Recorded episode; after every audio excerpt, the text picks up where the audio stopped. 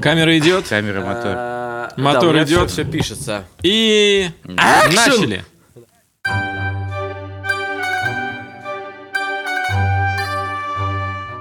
Здравствуйте, это «Поэпизодный клан», подкаст, в котором сценаристы обсуждают сценарное дело и киноиндустрию уже второй сезон. Что поделать, киноиндустрия без нас не справится.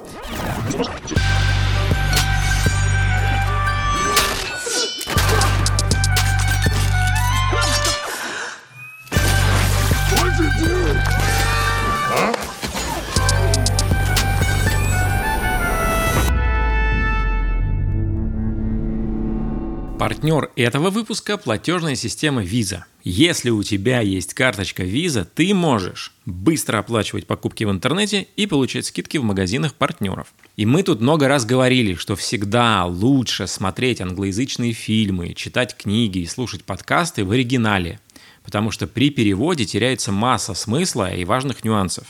И тут как раз очень удачно при первой оплате пакета от 8 занятий английским языком на платформе Skyeng с использованием карточки Visa можно получить несколько бесплатных уроков в подарок.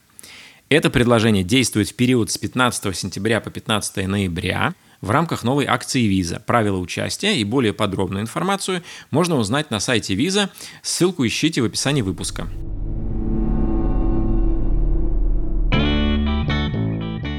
Меня зовут Николай Куликов, я сценарист, и даже в этот подкаст я попал по знакомству. Я Константин Майер, сценарист и продюсер, физрук, Толя Робот, семейная комедия о пользе гигиены «Ленточный червь». Меня зовут Роман Кантер, я сценарист, у которого теперь сериал на Netflix. О, fancy-pantsy! Смотрите, Я решил сразу, я решил сразу с козырей зайти. Мы возвращаемся со вторым сезоном. Это довольно приятные э, вообще слова для любого сценариста. И мы вернулись, потому что редакторы показали нам отзывы, которые наши слушатели написали, ну, не знаю где, нам их показали в экселевском файле, и там было очень много хороших слов, где-то 7-8, и мы поняли, что как бы при такой народной любви мы должны вернуться снова, Ну, ладно. Спасибо огромное за эти отзывы. Это реально очень приятные слова. И если вдруг вам нравится наш подкаст, но вы еще нигде не оставили отзыв про наш подкаст, пожалуйста, оставьте, потому что это поможет э, другим землянам находить нас и писать нам такие же приятные слова, как вы.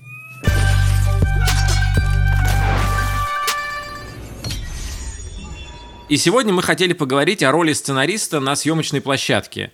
Кому это нужно? Э, нужно ли это вообще кому-то? Какие переживания и какие задачи э, встают перед сценаристом э, в этой непростой ситуации?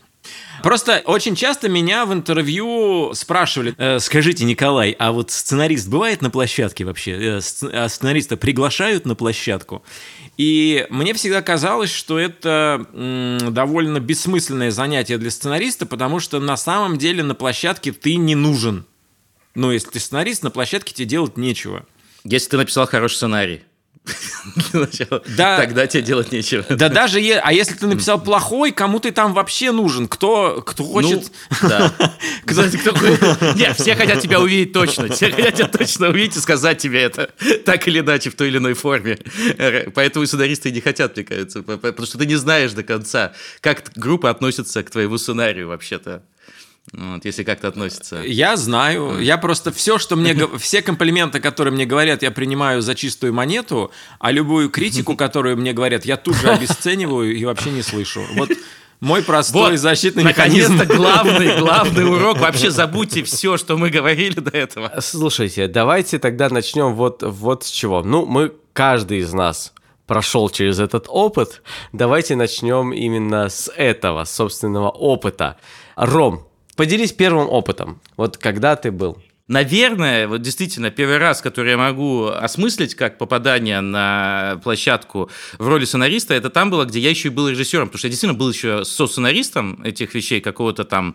Это моя первая работа после возвращения из Франции, так, чтобы сразу перебить мне весь вкус к, к будущей профессии. Это было до Netflix или после? Да, сильно до, да, да, да, очень сильно. Это могло на самом деле остановить мой путь навсегда, потому что у меня был, я приехал, хотел работать, и мне предложили сразу э, режиссировать скетч-шоу. Вот так. Ну, как бы, это было первое предложение, как бы это. Ну, в общем, ну, я воспринял это все очень серьезно, занимался сценарием. И когда попал на площадку, собственно, столкнулся, ну, со всеми вещами, с которыми, наверное, может столкнуться там начинающий режиссер в новой для себя вообще индустрии, потому что я-то в России не снимал ничего, и я не знал, как все устроено непосредственно. Я до этого снимал студенческие европейские артхаузные фильмы в Париже. Вот мой был киноопыт. А тут, ну, вся правда жизни, это, значит, маленькие квартиры, в которых вместо павильона мы там что-то ютимся и так далее. И э, я могу сказать, вот первая вещь, как сценариста, и, и как сценариста, и как режиссер, меня дико удивила. У меня был оператор, с которым я тоже познакомился за несколько дней, собственно, до, до съемок. Вот, это был такой взрослый, такой мужик, который, знаете, можно определить таких операторов, у них вот эти вот жилетки, как ага. у Сармана, знаете, с большим много количеством кармашков, карманов. Много это кармашков, вот да. Да, это вот такой опытный телевизионный сценарий, э, оператор, значит, как бы, который прошел там и НТВ, и, в общем, все-все-все. Вот, и, значит, и мы снимаем какой-то, значит, кадр, причем один из таких э, первых, то есть такая панорама на кроватку, где спит ребенок. Казалось бы, что проще. Вот. И типа, и вот он панорамирует, и вдруг ни с того ни с сего он резко начинает дергать камерой туда-сюда и возвращает ее обратно. Я не понимаю, что происходит. Я как бы сижу такой, замер, и дальше продолжаем, а я делаю вид, что так и надо. Ну, как бы, я, я реально не понял. А все ведут себя так, как будто так и надо. А я как бы думаю, я, наверное, что-то не понимаю. То есть я, наверное, просто настолько начинающий режиссер, что я не знаю, что это сейчас произошло. Я не знаю, как спросить об этом. И, в общем, через какое-то время я все-таки подхожу и такой говорю, слушайте, а зачем вы сейчас это делали? Он говорит, ну, мне не понравилось как панорама, поэтому... Короче, выяснилось, что у операторов есть такая тема, что если им не нравится, как он что-то что-то снимает, он начинает портить кадр, чтобы ты его на монтаже не использовал. И для меня это был полный, полный вообще полное удивление и неожиданность. Подожди, подожди, а этот оператор, он потом еще где-нибудь работал, потому что это... Слушай, я узнал, что такое есть. Это какая-то олдскульная мачистская такая штука, которая существует. То есть не все это делают, но кто-то это чуть ли не до сих пор может сделать. Потому что они знают, что типа какой-нибудь монтажер или какой-нибудь режиссер возьмет, а там мало ли Да. актер хорошо сыграл в этом а ему кадре. потом Ну, перед ли, операторами отвечать, перед другими использует- операторами краснеть. да, и я так опешил. Я, честно говоря, так как совсем не ожидал такую версию, э, я не знал, что ответить. Да, и второе было открытие, когда, как сценарист, я написал длинные диалоги для э, ребенка, потому что там это был скетч про ребенка, который вел себя как взрослый, и весь такой смешной был. То выяснилось, когда мне привезли ребенка, мне сказали, будет классный ребенок, вообще зашибись, вообще он все запоминает, все классно, все замечательно. Привезли ребенка, его родители, потому что всегда, ну или часто дети приезжают с родителями, ну, значит, на съемке они за ним следят. И этот ребенок вдруг на него что-то такое напало, потому что мне утверждали, что это первый раз с ним такое, что он не мог реально запомнить больше, ну там типа трех слов подряд. То есть внезапно. То есть у него вдруг, ну, произошел такой коллапс. У, причем, надо понимать, ребенку 7 лет. То есть мне говорили, он профи, он вообще запоминает, он, ну, как Он, бы- он, у него больше проектов, чем у тебя. сильно, в разы как бы, он профи уже, но тут с ним что случится, и ни родители не могут ничего сделать, ни я не могу ничего сделать. Я как сценарист начинаю переписывать текст, сокращая, сокращая, нещадно, просто чтобы хоть как-то это. И в итоге мы снимаем буквально по предложению. То есть он говорит предложение, мы останавливаем, Снимает, Да. то есть как, как песни пишутся, знаете, как по слову в итоге. Но вот такие у меня были травми... э, Они были настолько тра- травмирующие, что я точно перестал, понял, что я как режиссер пока, наверное, не готов э, работать э, в этом. И как, значит, для сценариста я понял, что надо тоже отдавать себе отчет, когда ты придумаешь скетч Да. с ребенком. То есть русский режиссер Ну- скетчкома убил европейского, а, значит, режиссера, Артхаусного режиссера. режиссера просто на взлете. Ну, и мы должны сделать еще из этого вывод, что не каждое ваше шоу должно оказываться на Нетфликсе. Некоторые могут умирать при родах. I am the danger. До сих пор я прихожу на площадку, как бы страдая. Ну, не потому что все хуже становится, но с чем я сталкиваюсь, ты как сценарист сложил в голове сложный интеллектуальный объект, вот он у тебя в голове существует, а потом ты приезжаешь на площадку, и этот сложный интеллектуальный объект каждый из участников съемочной группы собирает в голове по-своему.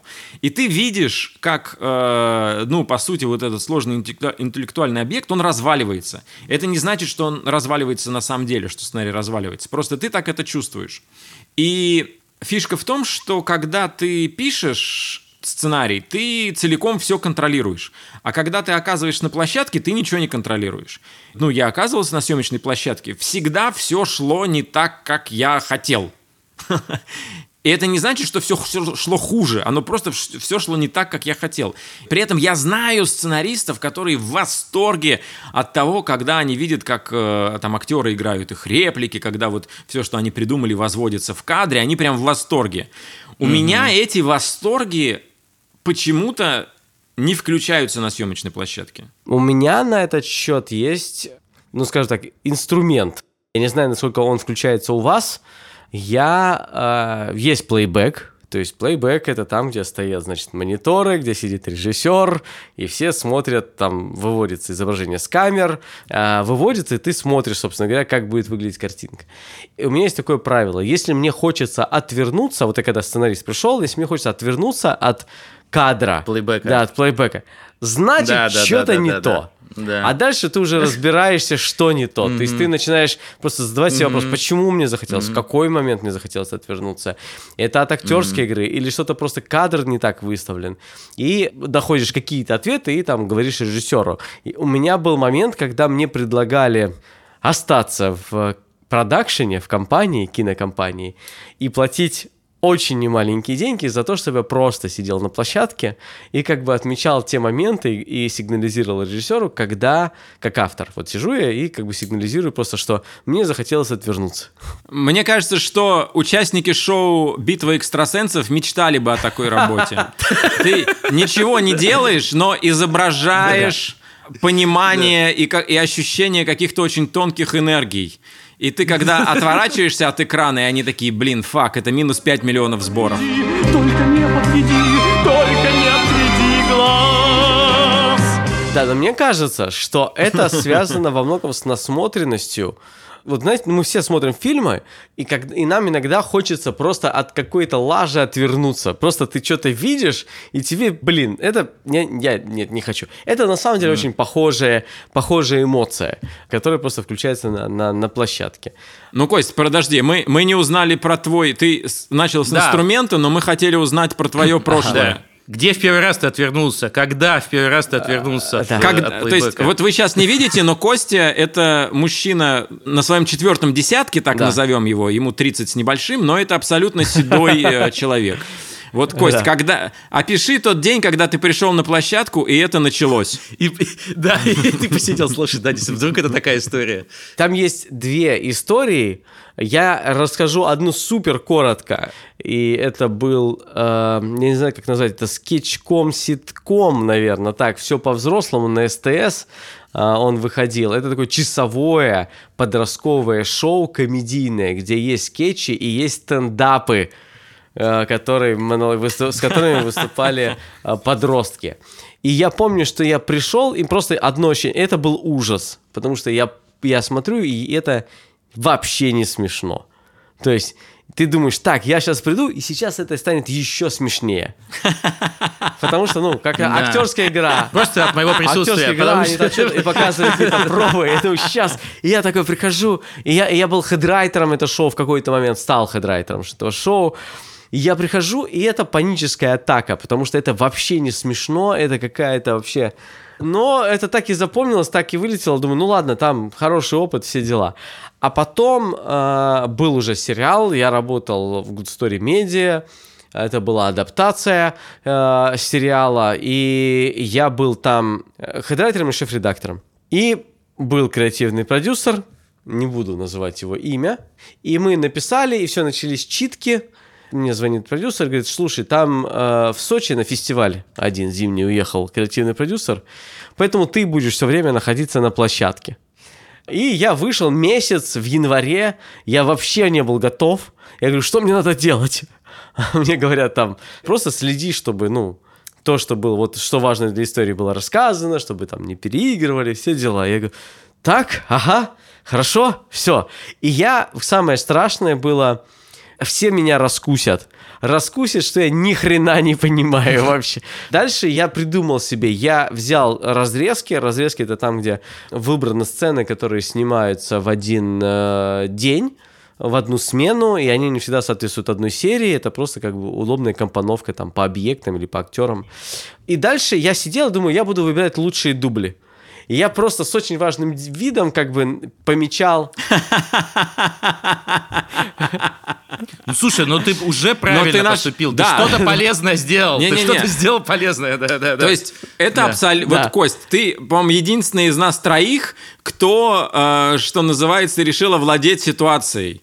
Потому что то, что сигнализируем все мы, это то, что сценарист, оказываясь на площадке, чувствует или сталкивается с какой-то растерянностью, неприкаянностью и некоторой степенью отчаяния. Ну, она может быть какая-то запредельная, может быть небольшая, но вот что-то... Ты про стыд, про стыд еще забыл. Стыд Да. важное еще Да, качество, да, да. которое испытывает сценарист на Нет, то площадке. я стыда не испытываю никогда, поэтому Ну, я не знаю, о чем идет речь, поэтому... Блин, да, ты Да. я все время забываю, что ты Бесстыдный человек- бесстыдный человек, Да, да. а, который сидит и записывает подкаст, вы Да, просто да, не видите, да. а мы видим, он сидит абсолютно голый, еще на сосках это непотребство. Ну, Но, короче, э, вот давайте на этом сосредоточимся.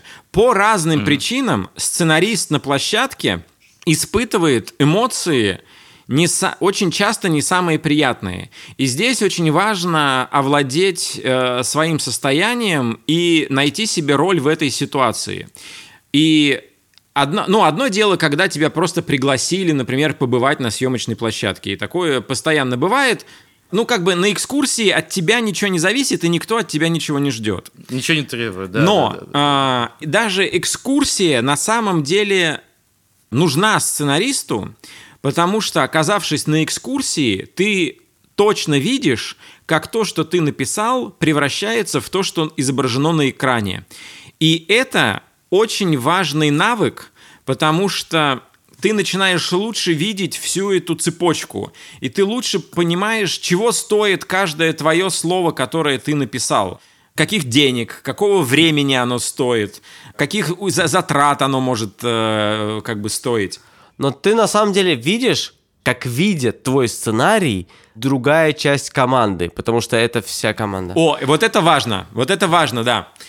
Твой сценарий постоянно переводится на разные языки, в том смысле, что он переводится на язык там, гримера, он переводится на язык художника по гриму, он переводится на язык художника по костюмам, он переводится на язык второго режиссера и исполнительного продюсера, это люди, которые занимаются планированием. Все твой объект, твой сценарий видят по-разному, они все всем видят разное, и это очень важно понимать, что они видят. Я сталкивался с э, сценаристами, которые говорили, ну, я напишу, а там уже их работа разбираться. Такая позиция имеет право на существование, но она не самая эффективная. Да-да, у тебя сразу появля- появляется право потом оправдать провал. То есть ты, ты, ты как бы можешь сказать, ну, Конечно. они неправильно все поняли. Например, художники по костюму, те, кто занимается реквизитом, они сам диалог, то есть они, конечно, читают, мы сейчас говорим про хороших специалистов, они читают сценарий полностью, безусловно. Но когда они начинают формировать для себя задачу, они в первую очередь, то есть так оптика как бы у них настроена, они смотрят на ремарки. А- э, Да, описание да, действия. Они в первую очередь смотрят На на описание описание, действия. действия. Вот, не на диалог. Они смотрят, что заявлено, как, как заявлена мизансцена, как выглядит герой. И на самом деле частенько пропускают, э, или там не, так, не, столько, не настолько много времени уделяют именно самому диалогу, где много вло- где, куда вы много вкладывали. Вот. Ну, Туда и- смотрят а- актеры. Они, Туда смотрят актеры. Вот, вот, А вот их, и- ну вот Да. цеха производственные интересует диалог только если там есть такие строчки. А что ты такой мокрый? Танюша, ты чё мокрая? И они сразу понимают, а, понятно, значит, костюм нужно будет сушить, Да, да, да. значит, там должен быть грим такой, угу, понятно, нам нужно закладывать потом 20 минут на то, чтобы посушить актера. Там много нюансов. И после этого ты, как, когда ты понимаешь, чего стоит твое слово, ты начинаешь писать уже иначе. Вот сейчас э, мы работаем там над одним историческим сериалом, и э, там поначалу авторы, они написали очень короткую сцену, там типа на 5 секунд, на станции, на которой меняют лошадей. И я говорю, парни, Ну, понимаете, э, Кошмар, понимаете, нам да. нужно как бы целую станцию построить, привести Сделать, лошадей, да. загримировать. Да, э, на читках это превратится в полтора часа обсуждения. Вот читки, когда производственные, когда все цеха обсуждают. Коль, давай на этом остановимся поподробнее, потому что, мне кажется, это супер важная вещь, которую реально мало кто э, осознает. Именно вот про такие Как сцены. текст превращается в кадр на самом деле. Да. Вот когда ты приходишь на площадку, ты вдруг начинаешь понимать, а, как видят текст, как его как бы прочитывают другие цеха, и как он превращается вообще в, в кадр, и каких усилий иногда это, это стоит. Но тут есть другая сторона проблемы, ну, лично у меня, во всяком случае. Ты можешь начать бояться сложных сцен, сложно-постановочных сцен, сцен, в которых есть production value, и сильно, ну и там, все переносить в интерьеры квартиры, или сильно упрощать производство. Да, я это называю «я никогда не буду писать про супермаркеты». Потому что супермаркет, который для нас кажется очень естественным как бы объектом, где могли бы герои существовать, ну, потому что мы все ходим в магазины, и там много интересных как бы предметов, с которыми можно взаимодействовать, превращается в абсолютный ад для производства. Да, супермаркет — это ад. Но иногда бывают неочевидные вещи. Вот у меня, например, на «Эпидемии», сериал, который сейчас будет выходить на Netflix, а будет, а, значит, Так, да. My daughter! What did you do to her? Let me through! Anton, leave school now. Forget about the test. Get outside the school. Ром, Ром, скажи, а он, название- а он называется там The Epidemia? Или у него какое-то другое название? Он называется To the Lake, что соответствует, во-первых, англоязычному переводу книги, на которой основан сериал Ван Гозера, а с другой стороны, просто все, что выходит, знаете, из Европы, э, на Netflix называют типа Lake, типа Dark Woods, типа все какие-то природные, значит, названия ассоциируются с этим. Так вот, там была, значит, э, сцена, которая, и это, по-моему, примеры, мы можем дальше обсудить примеры, а, какие вообще бывают ситуации для сценариста на площадке, там, где сценарист действительно может быть полезен, и зачем он вообще там нужен. То есть вот, например, у меня была ситуация, что внезапно выяснилось, что, казалось бы, простой объект тоже, железнодорожный переезд с будочкой. Мне казалось, ну что может быть проще? Будочка и железнодорожный переезд. Ну, допустим, внутренности будочки мы можем в, э, в павильоне снять, но как бы снаружи и переезд там, ну, ну что такое? Значит, потом выясняется, что оказывается, так как у нас э, в стране железные дороги, м, значит, нет частных железных дорог, то есть это одна, по сути, компания и монополия, то там всякие есть вещи по поводу, значит, там рисков там и безопасности. Короче, выяснилось, что это нереально сложно. То есть нереально сложно организовать сцену на действующей там какой-то железной дороге и так далее, так далее. Ну, в нашем случае так оказалось. И мне надо было срочно что-то придумывать, что-то менять, а это, ну, на самом деле не... Это уже съемки, то есть, вы понимаете, очень все надо быстро решать, времени на э, раскачку нет, и непонятно, а это финал, как бы это важная вещь, то есть это финал серии, как без него, как без финала. В общем, в итоге мы быстро переписали, это вот во второй серии сериала происходит, потому что должна произойти ключевая сцена, вот, ключевое событие, которое потом в третьей серии, собственно, отыгрывается. И э, мы придумали просто там, типа, такой затор на дороге. То есть смысл, в принципе, сохранился. Было место, в которое герой зашел, и там что-то случилось небольшое. Было препятствие, там было препятствие дорога, здесь препятствие м, грузовики, которые ее баррикадируют. В общем, смысл остался, но это оказалось снять, ну, типа, в 30 раз дешевле и проще. Я бы вот что добавил к этому. Надо понимать, что какой бы цех ни читал ваш сценарий, он воспринимает текст буквально. То есть он не, не, не видит, э, ч- частенько не видит иронию за этим, или не видит подтекст. То есть если там написан железнодорожный переезд, он не думает, что это вот то, что ты объясняешь, как бы, что это затор, и они не могут проехать, и это препятствие для, для достижения там цели. Они видят это железная дорога, это будка, там написано будка. Если ты напишешь еще, что она радужного цвета, то... э, Или покосившаяся. Или покосившаяся. Это задача Для тебя, как сценариста, ты просто как бы, ну, описал, что это что-то старенькое. Предложение, чтобы создать ощущение, что это что-то старое, что это не новое, не новодел, что там есть какая-то странность, что это просто вот все вот такое, там есть какое-то препятствие по дороге. И для тебя не настолько принципиально, это будет вот это или вот это. Для них это принципиально, потому что этот документ, это не просто литература, это не просто книга, которая рождает воображ- в вашем воображении какие-то кадры. Это документ технический, Это инструкция для сборки фильма. Бывают ситуации, в которых вот сериал мы э, делаем для Кинопоиска HD, Настя, соберись.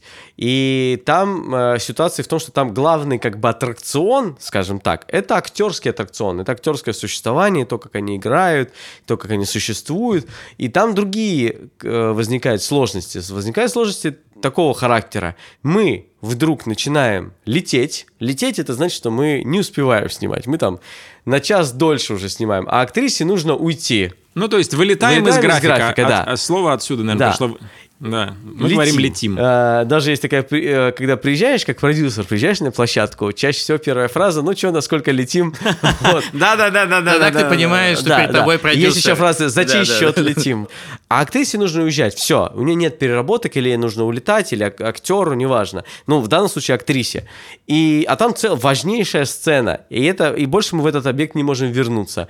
И ты понимаешь в обед, что мы ее не успеваем снять, и ты садишься и просто переписываешь эту сцену так, чтобы только одна героиня была в кадре, и при этом одновременно тебе нужно не потерять production value, то есть не потерять качество истории, по большому счету, и качество кадра. Вот это то, ради чего на самом деле, ну, не только ради этого, но это самая, наверное, основная вещь, ради которой продюсеры хотят, чтобы автор был на площадке.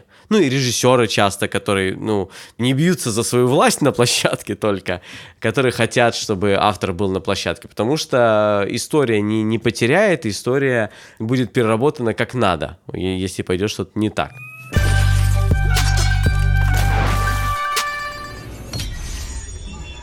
Слушай, ну давай поговорим вот про эту позицию сценариста на площадке, который на самом деле нужен.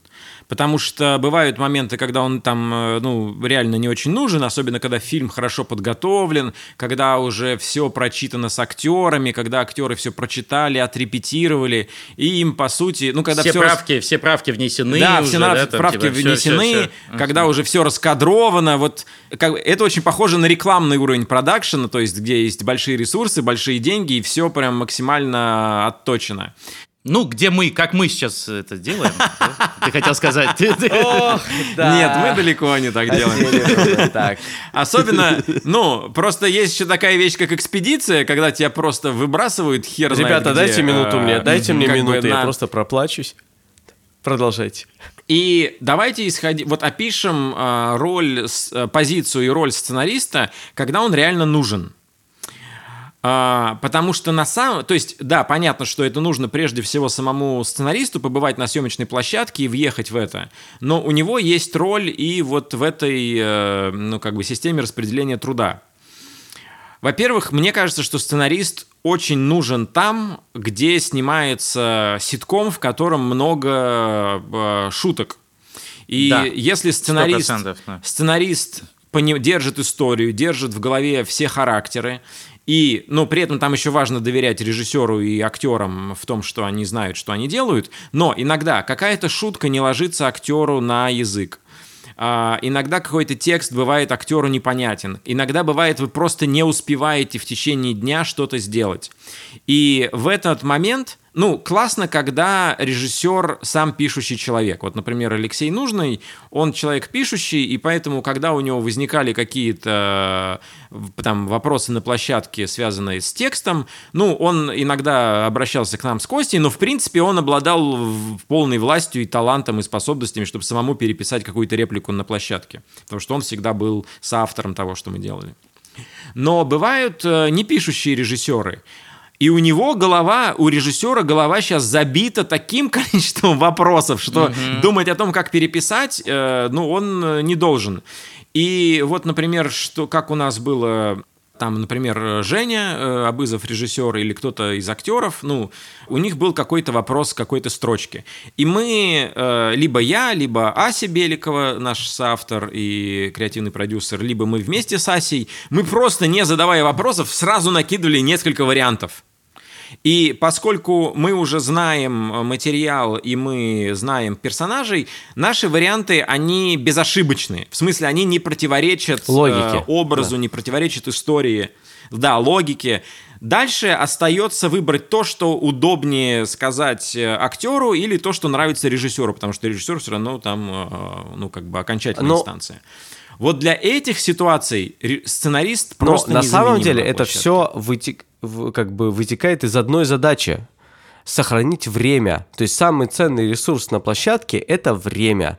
И когда возникает какая-то проблема, ее можно решить разными путями. Есть од- один путь производственный, ну то есть там по планированию что-то перенести, убрать и потом снять, когда разберешься. Или по что-нибудь там по-операторски как-то скрыть, или по-режиссерски, или по-актерски. И в том числе можно это решить сценарно на площадке. И, и если есть сценарист на площадке, у тебя, как там у режиссера, как у продюсера, или неважно, у тебя, как бы у истории, у фильма есть этот инструмент решить эту проблему. И так как сценарно всегда чаще всего э, решить это дешевле, ну, заменить реплику, как бы быстро придумать реплику на замену, или начало сцены в другое, решение Ну, сцены. решение. Ну, это в Или- разы или дешевле, решение, чем да, как бы да. сейчас останавливаться, ждать, когда кто-то перестроит кадр, переставит камеры, переставит свет, или что-то привезут из магазина, купят, или, или там актер что-нибудь там Да, придумает, да. какую-то ужинку или еще что-то, что как бы там оправдает эту реакцию. То есть, ну, понимаете... Вот. Или, Слушайте, или, или а, да-да-да, режиссер, который не да-да-да. писал сценарий, начинает с актером разбирать и докапываться, что на самом деле. На это уходят часы-часы. Вот сценарист на самом деле, просто зная историю и являясь носителем ДНК истории, решает эту проблему за пять минут. Вы за пять минут спасаете свою ис- историю от ненужной интервенции э, актерской и режиссерской. Не, она бывает нужная, а бывает ненужная. Вот. А вы спасаете, вы экономите всем деньги, и вы, э, и вы на самом деле имеете маленькую победу. Ну, не забывайте, что сценарист человек, который живет долгое время вообще без каких-то побед и без фидбэков. Он просто сидит в своей маленькой келье и пишет, и пишет, и пишет там год-два. И потом ждет премьеру. И дай бог, чтобы как бы много было... Да, дай бог, чтобы Вот. его позвали А на тут- нее, понимаешь? Да, у меня был, кстати, случай. Меня однажды забыли А позвать Да, у всех, мне кажется, из нас, у всех у нас есть такие истории. Вот.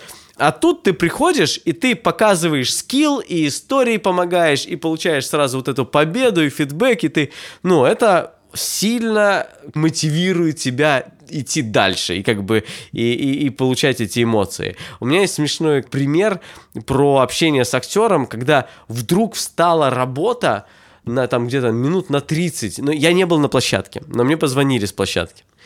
Актер э, говорит, я не понимаю реплику. Не, не понимаю, что это значит. То есть он говорит, я смеюсь, ну, как бы это выдуманная история, но надо ее как-то замотивировать. Я говорю, а что, что, что, что, о, о чем речь вообще? Вот. Он говорит, ну смотри, вот здесь сказано там типа про баскетбол, и он говорит типа, а, говорит, а если я забью трехочковый? Я говорю, так, я говорю, это же не шутка. И я просто, я в ступоре, потому что я вдруг понял, что, а, ну там, персонаж, который в баскетбол любил играть, что он вообще не знает правил баскетбола. Актер сам не знает сам правил баскетбола, И, вся, ага. и весь их спор, и он, но он не хотел признаваться в этом. И весь их спор А, ага. был, был, упирался, только они мотивацию там что-то разбирали, но он упирался в одну простую маленькую вещь. Трехочковые – это есть такое, это существует в баскетболе, это когда бросается с определенной как бы зоной. Все. Он говорит, а, ну окей. Вот, это Смешно, что эта история не Коли из движения вверх при этом, да, Не-не. а Кости из какого-то...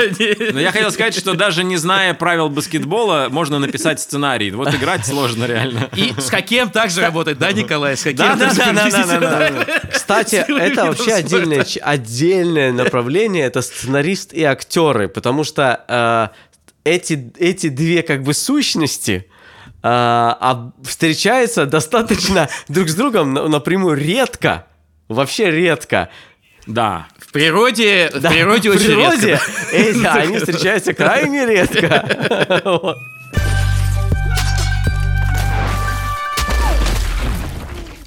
Тут мы подошли вот к важному моменту. Там ведь важно общение не только с актером на площадке, а ну, с режиссером, с продюсером и со всеми другими участниками процесса. Так вот, что тут важно? Бывает, что тут э, вот у, у- у Кости есть такая формула, что на площадке ты должен быть не частью проблемы, а частью решения проблемы. Потому что если сценарист еще пользуется вот таким языком, типа «я выносил, это мое детище, это мой ребенок», то есть если он вот так называет свой сценарий, то любое изменение приведет к страданиям. А, И бывает, что сталкиваясь с проблемой на площадке, когда ее предъявляют сценаристу и говорят, типа, ну, братан, надо решать, сценарист начинает оберегать сценарий, охранять сценарий вот от этого вторжения. Вот это губительно для всех. Никто не может выйти из этой ситуации победителем или счастливым. У меня есть стратегия, которую я придерживаюсь не один год, и пока она меня ну, не подводила. Стратегия Майера. А, да, она меня не подводила, когда я просто работал э, сценаристом и на площадку приходил, и когда я и там шоураннером, и продюсером. Я всегда, когда приходил на площадку, я, во-первых, старался приходить всегда раньше. То есть у вас есть там вызывной, и там написано в 9.30 мотор. Приходи, приходи тогда же, Вообще, когда ну и даешь. режиссер, потому что тогда у тебя есть время на самом деле. А Дальше времени не будет, дальше ты отнимаешь его. Ну, если ты хочешь что-то сказать. И Я приходил э, на площадку вместе с режиссером, и особенно в первые дни, и просто проговаривал, что для меня важно. То есть я как там носитель истории, я говорю, слушай, я не, это, это никогда не реплика. Ну, то есть это бывает какая-то очень точная реплика, я тогда объясняю, почему мне важна она. Но в целом я говорю, слушай, мне самое важное в этой истории или в этих сценах, которые сегодня снимаются, вот это, вот это и вот это. Ну, например, чтобы здесь у него была эмоция там, надежды, чтобы мы как бы посмотрели, и после этой серии, это я то, чего я добивался от сценария, и посмотрели, и у нас у самих как бы такое ощущение возникло, и чтобы она там не сдавалась, чтобы она когда играла, чтобы мы не, не чувствовали, что она на самом деле не верит сама в свою победу. Я, я сейчас от балды говорю. Ну, то есть я просто проговариваю те вещи, которые я сам чувствовал, когда писал сценарий, и которые мне важно э, сохранить в этой истории, какой-то ДНК этого. Как это сделать? В каком ритме? В там, какими средствами выразительными. Я как бы не лезу, я даю возможность режиссеру полностью ну, это делать. И тогда режиссер, во-первых, гораздо бережнее относится к каким-то моментам в сценарии, которые тебе важны, и ты не чувствуешь, ты, ты не страдаешь или страдаешь гораздо меньше. И, во-вторых, гораздо больше шансов, что это сохранится, потому что ты сказал это вовремя, а не тогда, когда режиссер уже поставил задачи цехам, актерам, там уже отматываться назад будет в разы сложнее. Вот. И еще одна вещь, это я беру разрезку, то есть присылается разрезка, эти сцены, э, их присылаются, за- они присылаются заранее, и даже если я не приезжаю на площадку, я стараюсь, э, я выделяю те места в сценах, которые ну, являются событием или акцентами, или в них там шутка. Если это комедия, ну понятно, мы, нам нужны шутки. Если шутка не будет сделана, будет проб- э, у нас проблема. Я их выделяю для себя и с режиссером заранее как бы проговариваю, слушай, вот я сейчас посмотрел, и, и- и еще иногда предлагаю еще как что-нибудь, какую-нибудь шуточку или какой-нибудь прикол какой-нибудь, ну, что-то пред- предлагаю. И тогда режиссер чувствует, что у него есть поддержка, что там как бы настроение не так, что отдали сценарий и делай с ним, что хочешь. Вот, он чувствует, с другой стороны, он на самом деле чувствует, что там наблюдают, и он как бы тоже мобилизирован. Он тоже начинает так смотреть на сценарий на разрезке, что там вглядываются, ищут, где события, ищут, где акцент, ищут, где шутка, ищут, где поворот, там, ну, вот все, все это. И у него на самом деле появляется больше информации, нужной информации, которую он может использовать на площадке. И потом я единственное, который ошибку совершал, а потом сделал вывод, что не надо это делать, это не рассказывайте никому, что это вы настояли на этом акценте или на этой шутке или на этом событии. Отдайте это режиссеру. Не страшно, вы уже написали сценарий, у вас уже все есть. Потому что иначе вы как бы чуть-чуть авторитет режиссера начинаете э, забирать.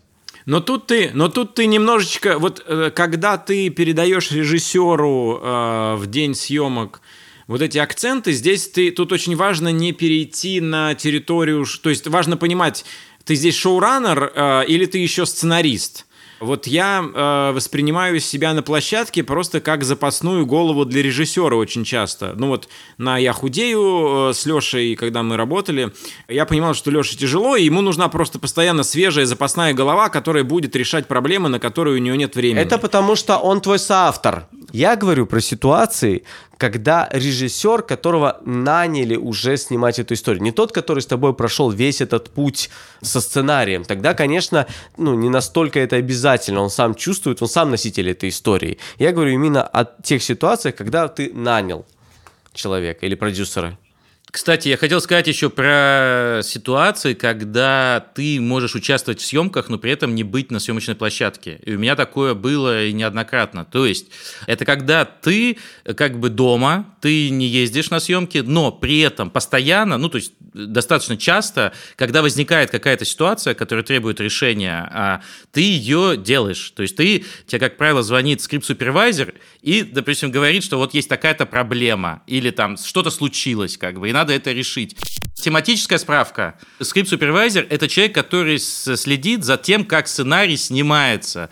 Он следит за так называемым continuity, то есть это как бы, чтобы герои сохраняли те же там прически, ту же одежду и те же как бы а, атрибуты, которые у них есть из сцены в сцену. С другой стороны, он отмечает все, что меняется по отношению, например, к сценарию. да, то есть, типа, когда идет съемка, и какие-то, например, фразы поменялись, или какие-то вещи и изменились, он должен это отмечать и держать руку на пульсе сценария.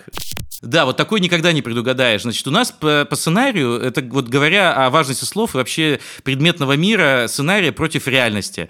Приезжает следователь, и я прям пишу, он приезжает в пальто, которое не очень-то по сезону в эти холодные времена на севере. Типа, это должно было быть смыслом как бы, да, то есть, типа, что он приезжает не по погоде. И дальше он у меня так весь сериал в этом пальто вроде как и остается. А актер приехал и замерз. Он говорит, блин, ребят, вы охренели, я не могу в этом пальто сниматься, вы чё, холод. И тогда возникает проблема, что его надо переодеть в куртку, но ее надо как-то оправдать, он не может просто выйти, и вдруг у него куртка, потому что он приехал там с одним чемоданчиком, без вещей, это был смысл в этом, типа. Поэтому, блин, он должен где-то взять куртку, делать сцену, как он идет, покупает куртку, тупо. То есть, как это придумать? И в итоге я придумал, что у него есть там свой ассистент, и ему просто в отель приезжает такая коробка, где куртка и еще другие важные по сценарию вещи.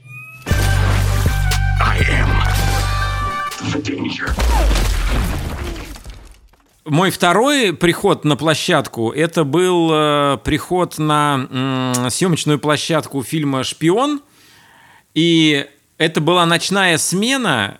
И типа я в 12 ночи поехал на ВДНХ в декабре или в ноябре в какой-то вот такой мрачный, короче, месяц. И там фишка в том, что надо еще и было идти по всему этому ВДНХ до точки, где мы снимали. И меня позвали, потому что я, ну, очень часто в каком-то фильмике играю какую-то очень маленькую роль. Вот у меня везде всегда одна реплика вот есть. Как Хичкок, А. да, Коля? Как Хичкок. И э, как Хичкок или как тот Филлипс э, тоже это делает. Ну, короче, э, просто фишка в том, что настоящий актер стоит дорого, а Куликов может сняться бесплатно. Это не рекламное предложение, это не публичная оферта, пожалуйста. Не пишите Ну, кстати, вот еще одно использование сценариста на площадке. Да, да, да, да, да. Кстати, я вот везде кого-то сыграл, потому что не могли кого-то вовремя найти. Ну вот, короче, я шел по холоду до съемочной площадки. Там меня переодели в э, НКВДшника, и я Газарову, который играл э, Берии, говорил одну реплику, типа там... Товарищ нарком, здесь срочных линий из Москвы. Да, Ваш секретариат и старший майор Октябрьский. соединяй. С кем? Секретариатом. Октябрьскому скажешь, что отбыл.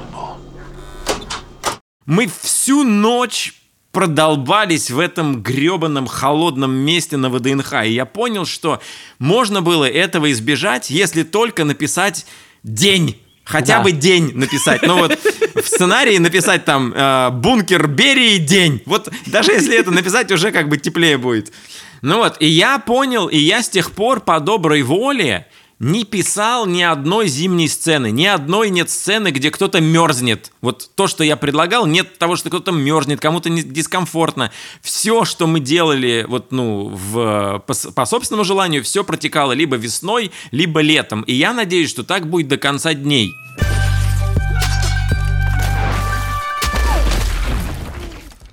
У нас есть э, контакт человека, который недавно пришел на съемочную площадку. Это сценаристка, которая пришла на съемочную площадку. Это Ася Беликова, наш э, соавтор, товарищ и очень талантливый человек. И сейчас мы ей позвоним и порасспрашиваем, как ей жилось на семейном бюджете. Да, дисковый телефон. Ась, ну слушай, расскажи, какие у тебя были первые ощущения, когда ты оказалась на съемках? Первые эмоции у меня был шок. Когда ты из э, своего тихого, спокойного кабинета, где ничего не происходит, и э, есть только ноутбук, и ты попадаешь на площадку, э, где происходит все и одновременно, и много людей, много мнений, много эмоций, это, конечно, э, шокирует и э, эмоционально разрывает. Вот, но, э, ну вот мне понадобилось, мне кажется, дня 3-4, чтобы понять, что здесь так. Вот, и все как-то встало на свои места, и стало понятно, что делать. Ну, надеюсь.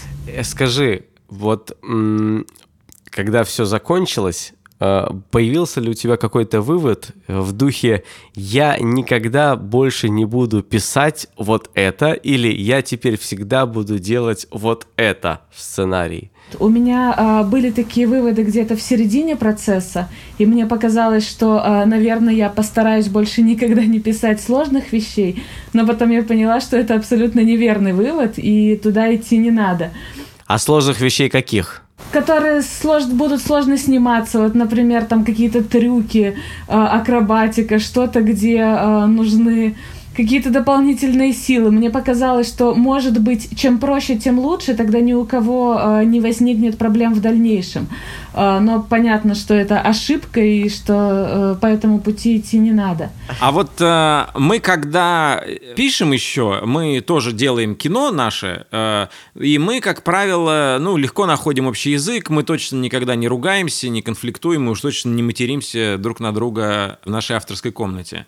Но на съемочной площадке очень много талантливых людей, э, которые сильно заряжены э, какой-то своей творческой энергией, своим мнением, и они очень часто начинают конфликтовать и ругаться. Как ты это переживала? Как ты к этому относилась? Э, Переживала тяжело. Я вообще очень тяжело переживаю конфликты. Э, Неважно, они со мной или кто-то рядом э, конфликтует. Мне тяжело на это смотреть, и мне после этого требуется э, несколько дней, чтобы переварить это, э, понять, э, осознать, как-то, я не знаю, э, себя простить, если э, в этом была замешана я, или э, если не замешана, понять, э, как это можно было бы, ну, как можно было помочь кому-то из конфликта выйти. В общем, это мне всегда э, жутко тяжело, любые конфликты. И когда ты попадаешь на площадку, где это происходит, первая реакция это, конечно, шок, и, э, и очень хочется сорваться в ответ. Ну, понятно, что такого делать не надо, вступать в конфликт. э, надо э, стараться, наверное, гасить. Э, я для себя сделала вывод, что важно понять, что вот эти люди с тобой на там 30 дней, и э, они все профессионалы э, с разными характерами, и они все в ситуации, когда они переживают за дело, которое делают, и все переживают э, по-разному. Кто-то заплачет, это я. Я- могу заплакать. Слушай, а ты, а ты Да, плакала? Ты да, плакала? я плакала, я плакала очень горько, я плакала по телефону мужу, я плакала э, в плечо Коли, я плакала э, в какой-то бутербродной. Но я вам тоже советую, ребята, это очищает. Это классно, да. я- Вот. я И потом я да. поняла, что я плачу и очищаюсь, а кто-то кричит и очищается. И, и бухает, кричит, и бухает. Ася, скажи, а ты помнишь какие-то, вот ты можешь описать какие-то ситуации или назвать какие-то ситуации, в которых ты чувствовала, что ты вот помогла, что ты прям спасла ситуацию, что ты пришла и прям лучше стала, что ты была супер нужна именно в этот момент? Вот какие это ситуации были? В целом, э, ну, я надеюсь, что мое осознание моей роли на площадке совпадает с, с пониманием меня на площадке другими людьми, а то будет голубенько. Вот, но мне, мне кажется, что такие ситуации были, да. А, конечно, частенько бывало, когда э, кто-то что-то вырезает когда ну, часто подходят со сценариями, говорят, вот смотри, вот здесь такая реплика, а здесь вот такая э, шутка. Она мне там не ложится, или она не ложится актеру, или мы не успеваем ее снять, давай-ка ее вырежем. И вот в этот момент очень важно понять, э, можно ли ее выкинуть, или там что-то важное, а кто-то рядом не понял. И были ситуации, действительно, когда ко мне э, подходили и спрашивали, ну это же просто шутка, а в этой фразе э, прямо сакральный смысл, там э, установка для героя на весь фильм.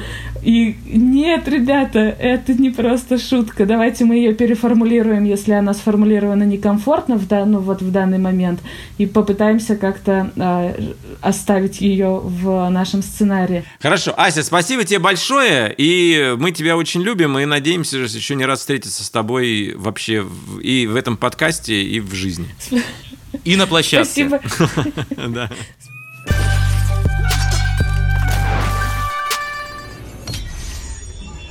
Напоминаем, что партнер этого выпуска – платежная система Visa. Держатели карт Visa могут в период с 15 сентября по 15 ноября получить скидки на разные услуги и товары при их оплате картой Visa онлайн. Правила участия и более подробную информацию можно узнать на сайте Visa. Ссылка в описании выпуска.